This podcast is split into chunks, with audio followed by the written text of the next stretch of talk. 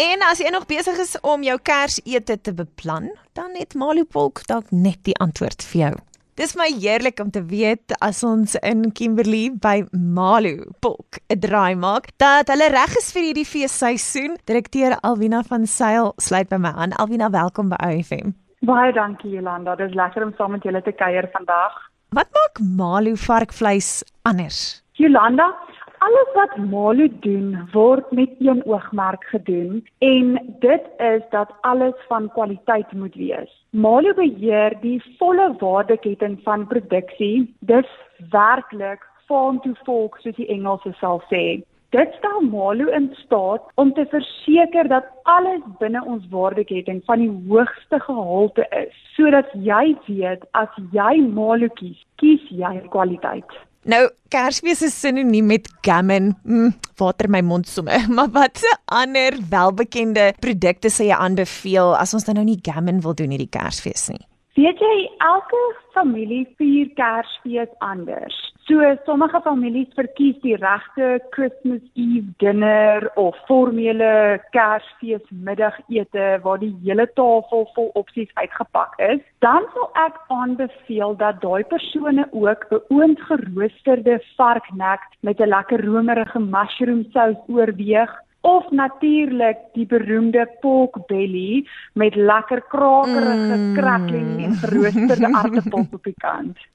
Dit klink Dan kry mens families wat almal droom om 'n swembad met 'n vuurtjie wat aan die agterkant brand en iets kouds in die hand. Vir daai familie sal ek sê kies iets wat meer ontspanne is, wat jy sommer so van die rooster af kan eet. Jy sal nooit verkeerd gaan met 'n lekker pork rasher nie. Of dan die persone wat toegang het om Malu se produkte te koop. Ons het 'n beroemde Malu marinated pork neck sauce. En ek weet daai persone sal nie teleurgestel wees om met so oudjie om die swembad te staan in die hand nie. Maar al die luisteraars wat hierna luister is ook meer as welkom om op Malu se Facebookblad te gaan loer.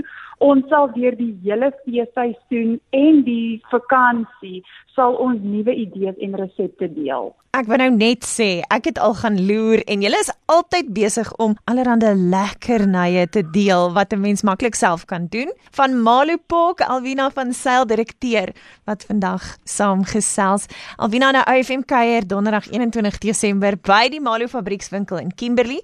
Wat kan luisteraars verwag als op daardie dag? Malu is baie opgewonde om OFM hierdie donderdag by ons te hê. So Malu gaan beslis braai en OFM gaan hier wees vir die musiek.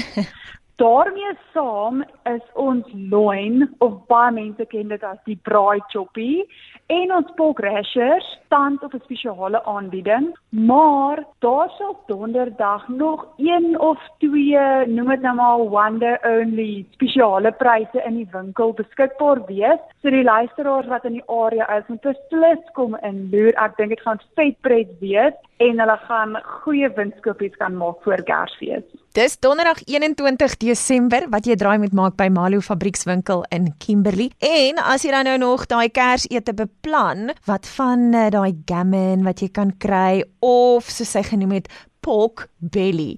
Al daai besonderhede kan jy vind aanlyn by ifm.co.za onder Central SA of jy kan ook 'n draai maak by malopork.com. Alwina vir jou en die Malo span geseënde Kersfees en baie dankie vir die saamkuier. Baie dankie Jolanda, dieselfde vir julle en al die luisteraars. Goed gaan. En as jy deel wil wees van 'n donderdag se kuier saam met IFM by Malo Pok, kan jy ook meer gaan uitvind onder events by ifm.co.za.